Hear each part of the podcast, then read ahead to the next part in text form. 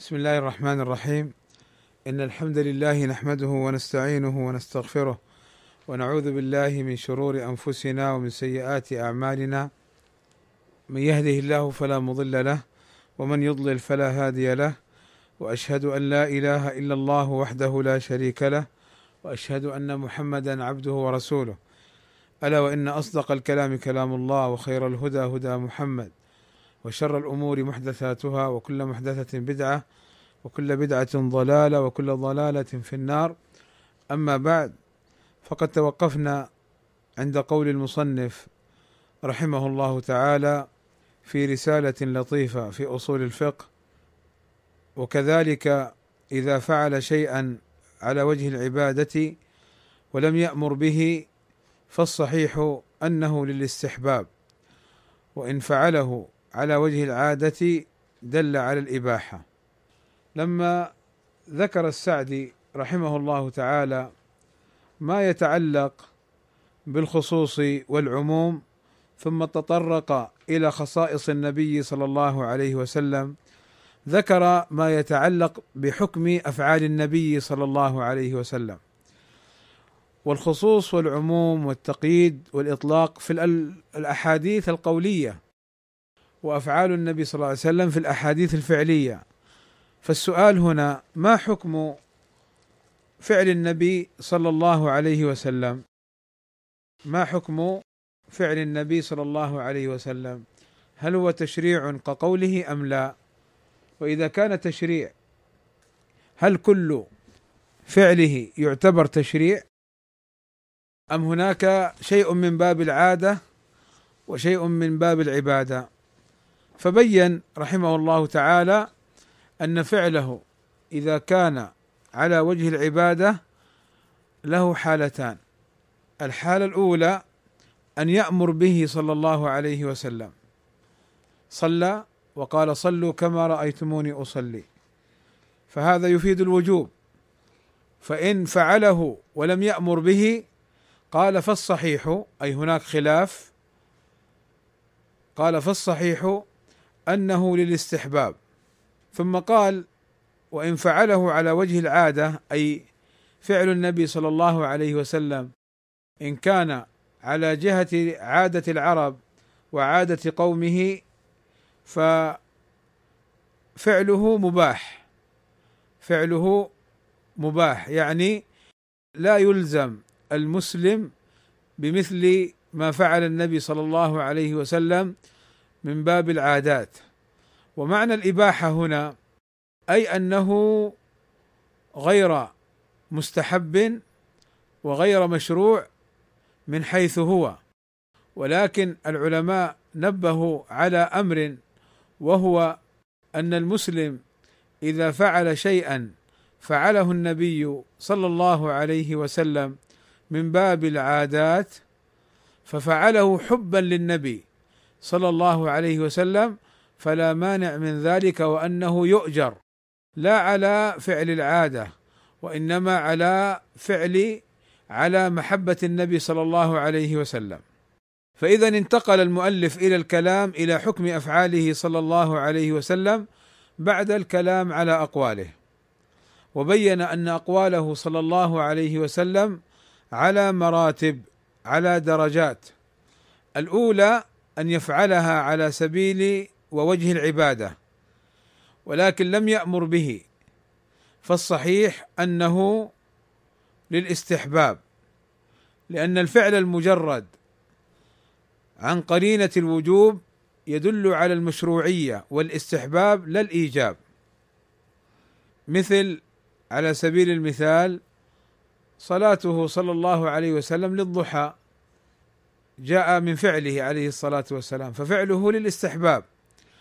الثانية أن يفعل الفعل ويأمر به فهذا واضح في كونه للوجوب ووجه كونه للوجوب أمره به. لا مجرد الفعل. اقترن بقرينة وهي أمره صلى الله عليه وسلم بهذا الفعل. الثالثة أن يفعل الفعل من باب بيان المجمل فيأخذ حكم ذلك المجمل وهذا سأبينه. الرابعه أن يفعل الفعل على وجه العادة فهذا للإباحة. أما المرتبة الأولى وهي التي للاستحباب ففعله صلى الله عليه وسلم للعمل على وجه العبادة دون أمر به ودون قرينة تدل على الوجوب. القرينة التي تدل على الوجوب عند العلماء إما أن تكون أمره صلى الله عليه وسلم به قولا وإما أن تكون مداومته على فعله. فمداومة النبي صلى الله عليه وسلم على فعل شيء يدل على وجوبه ما لم يكن من خصائصه. وأما إذا فعله وتركه دل على الاستحباب. كان يصوم حتى نقول لا يفطر وكان يفطر حتى نقول كان لا يصوم تطوعا فدل هذا على استحباب الصيام من فعله صلى الله عليه وسلم. ما وجه استحبابه؟ أنه فعله تارة وتركه تارة ولو كان واجبا لم يتركه صلى الله عليه وسلم. مداومته صلى الله عليه وسلم مثلا على صلاة الجماعة دل على وجوبها لأنه لم يتخلف صلى الله عليه وسلم عن صلاة الجماعة.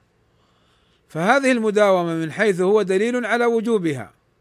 والحالة الثانية أن يفعل الفعل ويأمر به فهذا واضح أنه للوجوب. صلوا كما رأيتموني أصلي خذوا عني مناسككم هذا جاء من فعله الصلاة وجاء من أمره. والثالثة المرتبة الثالثة أن يفعل الفعل من باب بيان المجمل فيأخذ حكم ذلك المجمل. يعني أن المجمل إذا كان واجبا أخذ حكمه من حيث الوجوب.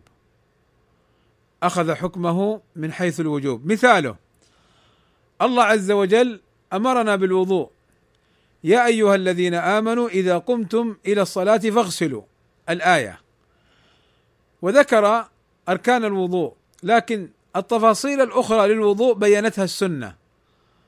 فهنا نقول فعله صلى الله عليه وسلم في الوضوء تفسير للآية. فيأخذ حكم الآية. الله عز وجل قال فاغسلوا وهذا أمر. ففعله صلى الله عليه وسلم في أفعال الوضوء على الوجوب إذا داوم عليه ولم يتركه. وأما إذا فعله تارة وتركه تارة دل على الاستحباب. كالوضوء مرة مرة ومرتين مرتين وثلاثا ثلاثا فهذا دل على استحباب هذه الأعداد إما مرة وإما مرتين وإما ثلاثة. وكان صلى الله عليه وسلم إذا توضأ آه، خلل لحيته. فبعض العلماء يرى وجوب تخليل اللحية.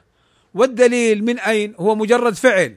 قالوا نعم هو فعل ولكن هو بيان للآية فيأخذ حكمها. فيأخذ حكمها. فهذه قاعدة مهمة في فهم النصوص النبوية. الله عز وجل يقول كما مر معنا مرارا وأنزلنا إليك الذكر لتبين للناس ما نزل إليهم فالسنة بيان تطبيقي عملي للقرآن. فلذلك إذا كانت السنة في مقام بيان الواجب تأخذ الوجوب وإذا كانت في مقام بيان المستحب تأخذ المستحب وإذا كانت في بيان مقام الوجوب وفعله تارة وتركه تارة دل على استحباب هذا الأمر الذي فعله وتركه. لأن النبي صلى الله عليه وسلم لا يقع في أمر محرم. النبي صلى الله عليه وسلم حاشاه هو بأبي وأمي أن يقع في أمر محرم. ثم الأمر الذي يكون من باب العادة أي من عادات العرب إما في لباسها وإما في شعره. ولكن هنا ننبه على أمر قد تنزلق به أقدام وقد انزلقت وقد تضل فيه أفهام وقد ضلت بعض الأفهام. وهو أن بعضهم يأتي لكل ما يتعلق باللباس أو كل ما يتعلق بشعر النبي صلى الله عليه وسلم فيجعله عادة. ولذلك رأينا بعض المتفلسفين المفلسين يقول إن اسبال الثياب ليس حراما ولا واجبا ولا مستحبا ولا مكروها. طيب إيش يا بابا؟ يقول مباح لأنه من العادات. يا من لم تفقه السنة ويا من ضللت على بصيرة نسأل الله السلامة والعافية. الأحاديث واضحة وصريحة. ما أسفل الكعبين من الإزار ففي النار. والأحاديث واضحة. لا ينظر الله إلى من جر ثوبه خيلاء أو كما قال عليه الصلاة والسلام. فطاحل قد يكون في بعض البلاد في علوم اللغة وفي علوم المنطق وفي علوم الكلام وفي الأصول والفقه ولكن في هذه السنن الواضحات ينحرفون ويزيغون فالحذر الحذر من أمثال هؤلاء. لذا كان أهل العلم دائما يحثون على أخذ السنة من علماء السنة وأن العالم بالسنة كبير ولو قل علمه لأنه بتمسكه بالسنة يتمسك بالحق وأن الذي لا يتمسك بالسنة صغير ولو كثر علمه لأن جهله بالسنة يوقعه في مثل هذه المزالق.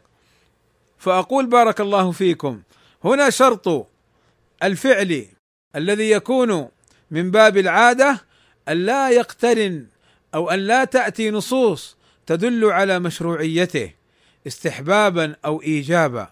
فالحذر الحذر بارك الله فيكم في هذا الباب. أيضا أفعاله صلى الله عليه وسلم وهذا أمر لابد أن ننبه عليه في تطبيق السنة الصحيح من قول أهل العلم أنها لا تدخل في باب الشهرة. يعني بعض الناس يقول إن رفع الإزار إلى نصف الساق قد يدخل في باب الشهرة بين الناس. يعني الآن الناس بعضهم لما أسبل ثيابه ما وقع في الحرام وأنت لما طبقت السنة في رفع الثوب إلى نصف الساق صار من باب الشهرة لا شك أن هذا خطأ. قد يقع فيه بعض أهل العلم أو بعض طلاب العلم دون انتباه لهذه المعاني. السنة تطبيقها وتعليمها للناس لا يدخل في باب الشهرة نعم يدخل في باب الغربة التي يثاب فاعلها ويمدح ويشكر على تطبيقه للسنة ويدخل في قول النبي صلى الله عليه وسلم من سن سنة حسنة فله أجرها وأجر من عمل بها من بعده. قوله صلى الله عليه وسلم من سن سنة حسنة معناه الصحيح عند أهل العلم أي من أحيا سنة جهلها الناس أو قد اندثرت فأحياها بتعليمه للناس وبتطبيقها وفعلها للناس وأنها سنة النبي صلى الله عليه وسلم. فاللهم اجعلنا ممن يحيي السنن ولا يميتها. ثم قال المصنف رحمه الله تعالى مبينا مسألة أخرى هو تكلم عن الأقوال عموما وخصوصا مطلقا وتقييدا وما يتعلق بذلك من الناسخ والمنسوخ. ثم تكلم عن الأفعال ثم انتقل الآن إلى مسألة إقرار النبي صلى الله عليه وسلم حيث قال وما أقره النبي صلى الله عليه وسلم من الأقوال والأفعال حكم عليه بالإباحة أو غيرها على الوجه الذي أقره. الإقرار بمعنى أن يفعل الشيء بحضور النبي صلى الله عليه وسلم ولا ينكره. وهذا مبني على قاعدة وهي أن النبي صلى الله عليه وسلم لا يسكت عن محرم ولا يقر باطلا. ففعل الشيء والنبي صلى الله عليه وسلم حاضرا أو علمه ولم ينكره دل على مشروعيته. على مشروعية فعله إباحة أو استحبابا أو وجوبا. فالمصنف رحمه الله تعالى انتقل للكلام عن إقراره عليه الصلاة والسلام بعد الكلام عن أقواله وأفعاله. فاذا الإقرار ما هو؟ قالوا الإقرار لغة ضد الجحود والإنكار وأقر بالشيء تركه ولم ينكره. والإقرار أيضا يأتي بمعنى الاعتراف. واصطلاحا الإقرار ما هو؟ قالوا الكف عن الإنكار. الكف بمعنى الإمساك عن الإنكار. فالإقرار ترك الإنكار على ما علم من قول أو فعل. ولذلك ذاك الرجل رضي الله عنه من الصحابة لما قال ما شاء الله وشئت أنكر عليه النبي صلى الله عليه وسلم فقال أجعلتني لله ندا؟ ما سكت. ولذلك أيضا قلنا هذا يتعلق بقاعدة سابقة ما هي؟ هي أن النبي صلى الله عليه وسلم لا يقر باطلا لا يسكت عن باطل. وأيضا متعلق بقاعدة أخرى مهمة وهي أنه لا يجوز تأخير البيان عن وقت الحاجة. فمسألة الإقرار تقوم على هاتين القاعدتين. وإقرار النبي صلى الله عليه وسلم حجة باتفاق أهل العلم. إقرار النبي صلى الله عليه وسلم حجة باتفاق أهل العلم. لأن النبي صلى الله عليه وسلم معصوم من أن يقر أحدا على خطأ ولأنه لا يجوز في حقه أن يؤخر البيان عن وقت الحاجة كما سبق. والإقرار المعتبر شرطه أن يثبت بلوغه للنبي صلى الله عليه وسلم وعدم إنكاره. مثال ذلك ما جاء عن أنس وعن غيره من الصحابة أنهم كانوا يسافرون مع النبي صلى الله عليه وسلم فكان منهم الصائم ومنهم المفطر. فالنبي صلى الله عليه وسلم أقر الصائم على صومه في السفر وأقر المفطر على إفطاره في السفر. طبعا هنا المراد في رمضان لأن المفطر في السفر في غير رمضان لا إشكال فيه. فإنما أراد أنهم في السفر كانوا بعضهم يصومون يطيقون الصيام فيصومون. وكان بعضهم يأخذ بالرخصة فيفطر في السفر. وأيضا مثاله ما جاء عن ابن عباس رضي الله عنه أنه كان على أتان يعني على أنثى حمار. كان راكبا على أنثى حمار على أتان. والنبي صلى الله عليه وسلم يصلي بالناس. فمر بين يدي المصلين. ولم ينكر عليه النبي صلى الله عليه وسلم وهو القائل يقطع صلاة المرء مرور الكلب والحمار والحائض. فابن عباس مر بحمار بين الصفوف ولم ينكر عليه النبي صلى الله عليه وسلم. فإن قيل طيب النبي كان يصلي ولكن لم ير ابن عباس وأنت تقول إن من شرط الإقرار أن يكون قد بلغ النبي صلى الله عليه وسلم وعلم به فكيف نوفق بين قولك هذا وبين استدلال من استدل؟ بحديث ابن عباس على أن المصلي المأموم لا تقطع صلاته بمرور المرأة أو الحمار أو الكلب.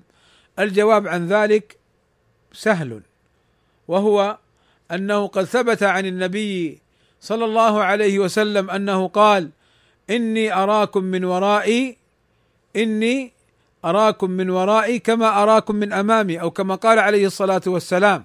وأيضا لو كان هذا الأمر يعني محرما لنزل الوحي بإخبار النبي صلى الله عليه وسلم بذلك. كما نزل عليه صلى الله عليه وسلم وهو يصلي فأتاه الملك فأخبره أن في نعليه قذرا فخلعهما وهو يصلي. فاذا هذا يعتبر إقرار من النبي صلى الله عليه وسلم. أيضا من إقراره صلى الله عليه وسلم أنه لما سأل الجارية التي ضربها سيدها فسأل النبي صلى الله عليه وسلم ماذا يفعل؟ وقد ضربها. قال ائت بها. فأتى بها. فسألها النبي صلى الله عليه وسلم أين الله؟ فقالت في السماء. فهذا إقرار من النبي صلى الله عليه وسلم لهذه الجارية في قولها في السماء. أي في العلو. أأمنتم من في السماء؟ أي من في جهة العلو؟ فالله فوق سبع سماوات على عرشه بائن من خلقه سبحانه وتعالى. فالنبي صلى الله عليه وسلم أقر هذه الجارية رضي الله عنها على قولها في السماء. هذا مثال للإقرار القولي وما سبق للإقرار الفعلي.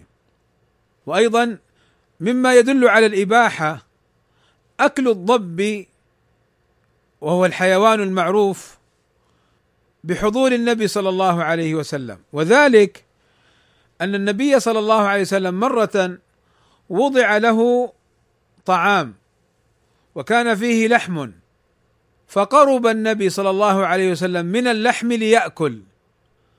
وهذا دليل على أن النبي صلى الله عليه وسلم لا يعلم الغيب. لما وضع اللحم الطعام ودعي النبي صلى الله عليه وسلم للطعام اقترب من المائدة أو من من الطعام ليأكل. فأرسلت له إحدى زوجاته أو أرسلت وقالت اخبروا النبي أن هذا لحم ضب.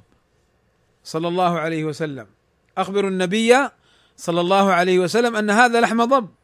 فلما أخبر قام ولم يأكل. فقال له خالد بن الوليد رضي الله عنه يا رسول الله أحرام أي لا يجوز أكله. لاحظوا أن الصحابي لاحظ أن النبي صلى الله عليه وسلم ترك فعله فخشي أن يكون حرام فقال أحرام؟ قال لا ولكني أعافه يعني أكرهه. يعني لا أجده بأرض قومي يعني ما تعودت إني آكل. فدل هذا ثم أكل خالد والصحابة من من هذا الطعام فدل هذا على إقرار النبي صلى الله عليه وسلم وأن أكل الضب مباح. ليس مستحبا ولا واجبا بل مباح. وهذا الحديث فيه فوائد كثيرة ولطائف جميلة من ذلك يعني أن الزوجة ينبغي لها أن تراعي حال الزوج في أكله وشرابه وطعامه وطعامه ولا تهمله كما يعني نسمع من بعض الزوجات أنه إذا الزوج يعني أتي له بطعام لا يحبه فلا تنبهه تقول خليه يأكل حتى لو كان في فلفل مثلا وهو لا يحب الفلفل تقول خليه يأكل خليه ينحرق في لسانه. هكذا سمعنا من بعض النسوة للأسف الشديد ولا شك أن هذا من سوء العشرة. ولا شك أن من العشرة بالمعروف أن تراعي الزوج حتى في هذه الأمور. وما أجمل ما قال بعض المربين أو بعض الآباء لبناته أو بعض الأمهات لبناتها عند الزواج قالت له إن الزوج كوني له أما يعني عامليه كأنه طفل صغير. إيوه لا تشرب هذا لا تأكل هذا افعل كذا. وكوني له أختا سانديه واوقفي جنبه. وكوني له بنتا كوني ضعيفة قدامه لا ترفعي صوتك عليه ولا تخاصميه ولا تقولي ما جبت لنا ومقصر معانا. بنتي تقولي لأبوك هذا الكلام. ما تقولي هذا الكلام لأبيك فكوني له اما وكوني له أختا وكوني له بنتا وكوني له زوجة تطيع الله فيه وتسمع الكلام إلى إلى آخره. عموما نرجع لإقرار النبي صلى الله عليه وسلم. خلينا شوية أصول الفقه فيها نوع من يعني القواعد وكذا خلينا يعني ندخل الجوانب التربوية بلطائف نبوية بارك الله فيكم جميعا. والحقيقة إن موضوع العشرة الزوجية موضوع مهم جدا خاصة لإخواننا وأخواتنا يعني في أوروبا وأمريكا ودول المغرب ودول يعني أخرى أيضا هناك جهل كبير بل وهناك يعني محاولة من أهل الباطل لإفساد البيوت المسلمة بتنمر المرأة على الزوج. أنا حرة أسوي اللي أبغاه. مالك صلاح بيا؟ إيش هذا؟ هذا زوجك ولا صاحبك؟ هذا زوجك ولا عامل عندك؟ فصار هناك نوع من تغيير المفاهيم. والسنة النبوية والشرع الإسلامي المطهر الحنيف يرفض مثل هذه التعاملات. كما أنه أيضا في الجانب الآخر حتى المرأة كمان لا تزعل كما أنه أيضا في الجانب الآخر هناك بعض الأزواج يعامل المرأة كأنها عبدة مملوكة عنده هذا ما ينبغي. إما ضربا وإما إهانة وإما عدم إطعام كأنها دابة ما يأكلها هذا غلط. فلذلك حقيقة لعل الله أن ييسر يعني لقاءات أو محاضرات أو يعني دورات تتعلق بهذا الأمر تثقيفا وتعليما لأنه للأسف الشديد يعني بدأت تظهر كثرة حالات الطلاق وبدأت وبدأنا نسمع من بعض الشباب لا ما أبغى أتزوج أتزوج واحدة تبهدلني تآذيني تخاصمني في الدخله والخرجه أو بعض النسوة سمعنا من بعض بعض البنات تقول لا ما أبغى أتزوج أتزوج واحد يقيد حريتي أتزوج واحد يهينني لا طب الإسلام لما شرع الزواج شرعه لمقاصد وحكم سامية عالية وتعاون بين الرجل المفترض المرأة تعين الرجل في دينه تساعده في صلاته في حياته في نفقاته. ما تكون حرب عليه. الحياة الزوجية وصفها الله عز وجل بأنها سكن. إيش معنى السكن؟ معناها الراحة والهدوء والسكون والطمأنينة ويعني المحبة. ومن آياته أن خلق لكم من أنفسكم ازواجا لتسكنوا إليها. وجعل مو بس هذا وجعل بينكم مودة، إيش المودة؟ الحب. ما تحب بنت الجيران ما تحب البنت اللي في الطريق تحب زوجتك. يعني واحد مع زوجته يعاملها كأنها عدوته ومع الموظفة أو مع بنت الجيران. طيب أبشري إن شاء الله. إيش هذا؟ حقيقة أمور يعني يندى لها الجبين. ولا أيضا المرأة تجدها مع آه، في التعامل في السوق أو كذا تتكلم بهدوء. اللي يسمعها يقول هذه يعني مرة طيبة وفي البيت لسانها طويل على الزوج. هذا ما يصلح. يا يا إخواني ويا أخواتي الله يبارك فيكم. ومن آياته أن خلق لكم من أنفسكم أزواجا لتسكنوا إليها وجعل بينكم مودة ورحمة. شوفوا رحمة. حتى لو ما حبيتها ارحمها. حتى لو ما حبيتيه ارحميه. ما حبيتيه تذليه. تقسو عليه في الطعام في الشراب في كذا. تضيعي له فلوسه. هذا ما ينبغي. ما حبيتها تهينها تضربها تآذيها؟ أنت إنما استحللت هذه المرأة بكلمة وعهد من الله عز وجل. فلا ينبغي لك أيها العبد أيها المسلم لا ينبغي لك أن تتخذ آيات الله هزوا. المرأة هذه التي تزوجتها واستحللتها إنما أخذتها بكلمة من الله عز وجل وميثاق من الله عز وجل. ما ينبغي لك أن تخل به وأن تؤذيها. وقد أحلها الله لك. فبارك الله فيكم. يعني هذا الباب كما يقال ذو شجون. يعني الكلام فيه كثير. فهذه فقط لمحة يعني في هذه القضية لعلها أن تسد شيئا من الخلل. بارك الله فيكم جميعا. نرجع الآن لأصول الفقه. ثم قال المصنف رحمه الله تعالى يعني هم يقولون بعض الناس يقولون يعيبون السلفيين. أنتم جافين. ما عندكم كلام مواعظ. ما عندكم كلام يعني تربية. هذا الآن مواعظ تربية يعني عملية فعلية أيضا من سنة النبي صلى الله عليه وسلم. طيب ثم قال المصنف رحمه الله بعد أن ذكر ما يتعلق بدليل الكتاب والسنة وما يتعلق أيضا بدلالاتها ومفاهيمها ومنطوقها وأفعالها وإقرارها انتقل إلى مسألة أيضا مهمة وقاعدة ملمة وهي الإجماع مسألة الإجماع. قال رحمه الله فصل لأنه ما سبق يتعلق بالكتاب والسنة والآن ينتقل إلى الإجماع وهو مبني على الكتاب والسنة ولكن الإجماع هو ليس دليلا من حيث هو. فلذلك قال فصل وأما الإجماع فهو اتفاق العلماء المجتهدين على حكم حادثة. فمتى قطعنا بإجماعهم؟ وجب الرجوع إلى إجماعهم ولم تحل مخالفتهم ولا بد أن يكون هذا الإجماع مستندا إلى دلالة الكتاب والسنة. الإجماع في اللغة الاتفاق. أجمعوا أمركم أي اتفقوا ولا تختلفوا. فضد الإجماع الاختلاف. ولذلك إذا اتفق جماعة وخالف واحد لا يقال إجماع وإنما يقال في مثله اتفقوا. وقولهم اتفقوا لا يعني الإجماع أي الغالبية. ولكن في اللغة من حيث هو الاتفاق، أما عند العلماء إذا قالوا اتفقوا فلا يعنون به الإجماع.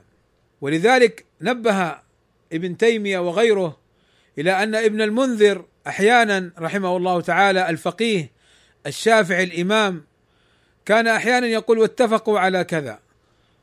فيقول قوله اتفقوا هو حكاية لقول جماعة من العلماء وإن خالف البعض. طيب الإجماع لغة الاتفاق الإجماع اصطلاحا. هو ما عرفه الشيخ رحمه الله تعالى بقوله اتفاق العلماء المجتهدين على حكم حادثة شرعية. أضيف كلمة شرعية. فقوله اتفاق يخرج ما لو خالف واحد. فلا يسمى إجماعا. لماذا لا يسمى إجماعا؟ لأن الإجماع مخالفه مذموم. كما سيأتي إن شاء الله على يعني دليل الإجماع. فمخالف الإجماع مذموم. فخرج بقوله اتفاق ما لم يتفقوا فيه ودخل فيه ما أجمعوا عليه بلا خلاف. اتفاق العلماء يعني أهل العلم بالكتاب والسنة وما كان عليه سلف الأمة. فاتفاق العلماء المجتهدين أي الذين بلغوا رتبة الاجتهاد المطلق أو المقيد. فاذا كان العالم عنده القدرة على فهم النصوص وعلى دراستها وبيان الحكم فهذا اجتهاد بلغ رتبة الاجتهاد. على حكم حادثة أي على حكم حادثة أي مسألة شرعية وقعت. مثاله ما أجمع الصحابة على كتابة المصحف في مكان واحد. ما أجمع الصحابة على فعل عثمان رضي الله عنه وأرضاه. لما أخذ المصحف الذي كتب في عهد أبي بكر وكان عند حفصة زوج النبي صلى الله عليه وسلم فأخذ منها المصحف فكتب منه عدة نسخ خمس نسخ على المشهور ووزعها على الأقاليم المدن وأمر بكتابتها ثم أمر بأن كل من عنده مصحفا مكتوبا اوراقا غير هذا المصحف أن يجمع في مكان واحد ويحرق. حتى قال علي ابن أبي طالب رضي الله عنه لو وليت عليها لفعلت كما فعل عثمان. يعني لو كان لي الحكم مثل عثمان لفعلت مثله. فهذا إجماع من الصحابة رضوان الله عليهم على هذا الأمر. ولذلك أبو بكر لما جاءه عمر لما قتل القراء الحفاظ في اليمامة فأشار له عمر رضي الله عنه وعن جميع صحابة رسول الله صلى الله عليه وسلم أشار له بكتابة القرآن قال له أبو بكر رضي الله عنه كيف أفعل شيئا لم يفعله النبي صلى الله عليه وسلم؟ فما زال عمر يراجعه حتى شرح الله صدر أبي بكر لكتابة القرآن فهذا إجماع. على حكم حادثة. الإجماع قد يكون على مسألة لها دليلها مثل الإجماع على طهورية الماء ومثل الإجماع على نجاسة الماء المتغير بنجاسته. فهذا إجماع فهذه مسألة لها دليلها من الكتاب والسنة والإجماع. قد يقول قائل ما الحاجة للإجماع مع وجود الدليل؟ أقول الإجماع يعين المعنى. إذا احتمل الدليل أكثر من معنى فالإجماع يعين أحد هذه المعاني ولا تجوز مخالفته. وقد يكون الإجماع على مسألة حادثة أي لا يوجد فيها دليل بالخصوص ولكن تجمع الأمة على فعلها. مثاله كما ذكر شيخ الإسلام محمد بن عبد الوهاب وأيضا ذكر ذلك العلامة الشوكاني إجماع أمة محمد صلى الله عليه وسلم على صحة ولايات الحكام في البلاد الإسلامية. إيش معنى الكلام هذا؟ الأصل الخلافة وأن تكون البلاد الإسلامية لها خليفة ولكن انقسمت البلاد الإسلامية وأصبحت لكل بلد يعني حاكم مسلم وكل حاكم هو مسؤول عن رعيته ولا يوجد حاكم واحد يندرج تحته كل هؤلاء الحكام. بعض الناس من أهل البدع يقول لا هؤلاء ما لهم ولاية شرعية لنا فلا سمع ولا طاعة لهم. طيب لماذا؟ يقول لأننا مأمورون بطاعة الخليفة وأما هؤلاء فليسوا بخلفاء. نقول وقع الإجماع على شرعية الحاكم وأنه بالنسبة لأهل بلده ينزل منزلة الخليفة العام.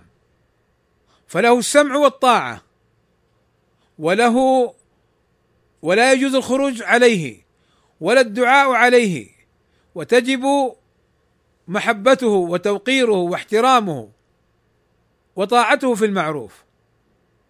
فمثل هذه المسائل الحوادث أي التي لم تقع أو لم يكن هناك ما يدعو لها فيما سبق فلم يأتي فيها دليل على الخصوص.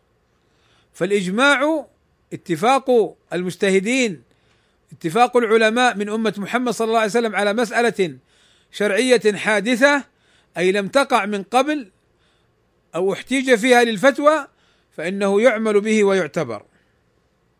فالمجتهدون يخرج من ليس بمجتهد كالمقلد لأنه جاهل أو طالب علم لأنه ما عنده قدرة على الاجتهاد. وسننبه على مسألة لكن بعد ما ننتهي من باب الإجماع. ما دليل الإجماع؟ دليل الإجماع قوله تعالى ومن يشاقق الرسول من بعد ما تبين له الهدى ويتبع غير سبيل المؤمنين نوله ما تولى ونصله جهنم وساءت مصيرا. فهنا الله عز وجل بين لنا أن من لم يتبع طريقة المؤمنين أي إذا اتفقوا عليها هو معرض للعذاب والعقاب. وأيضا قول النبي صلى الله عليه وسلم لا تجتمع أمتي على ضلالة. لا تجتمع أمتي على ضلالة. فبين النبي صلى الله عليه وسلم أن الأمة قد تجتمع فاجتماعها يكون على حق. ثم اعلموا بارك الله فيكم أن الإجماع عند العلماء قطعي وظني. فالقطعي هو ما يعلم وقوعه من الأمة بالضرورة كالإجماع على وجوب صيام شهر رمضان بشرطه. فهذا يجب الرجوع إليه ولا تجوز مخالفته. فإن كان أمرا معلوما من الدين بالضرورة ومثله لا يجهله ولا عذر له فمخالف الإجماع فمخالف الإجماع يكفر. أي إذا أجمعت الأمة على وجوب الصيام هو يقول لا الصيام مباح. إذا أجمعت الأمة على وجوب صيام رمضان وهو يقول لا الصيام مباح. فهنا خالف الإجماع خالف أمرا معلوما من الدين بالضرورة فحينها يكفر. بشرط أن يكون ليس حديث عهد بإسلام وليس هناك عذر يعني يجهل معنى الكلام. فإذا كان يفهم الكلام ومثله لا يعذر فلو أنكر وجوب الصلوات الخمس وفرضيتها وكان ممن يعيش بين المسلمين ويعرف الأدلة فإن مخالف الإجماع يكفر بارك الله فيكم. والإجماع حجة لحديث لا تجتمع أمتي على ضلالة وللآية. ولكن الإجماع كما أشار إليه السعدي قال ولا بد أن يكون مستندا لدليل. فالإجماع دليل على وجود الدليل. أو الإجماع يدل على الدليل. وأما الظني هو ما لا يعلم إلا بالتتبع والاستقراء. بمعنى أنه قد يوجد مخالف لأن الإنسان إذا سأل مسألة وأفتى العلماء كلهم بذلك قد يوجد عالم في بعض البلاد أو بعض القرى يخالف في هذا. فيغلب على ظننا أن العلماء مجمعون على ذلك. هكذا ذكروا. وأرجح الأقوال في الإجماع ما قاله شيخ الإسلام ابن تيمية رحمه الله تعالى لأن العلماء اختلفوا في حجية الإجماع.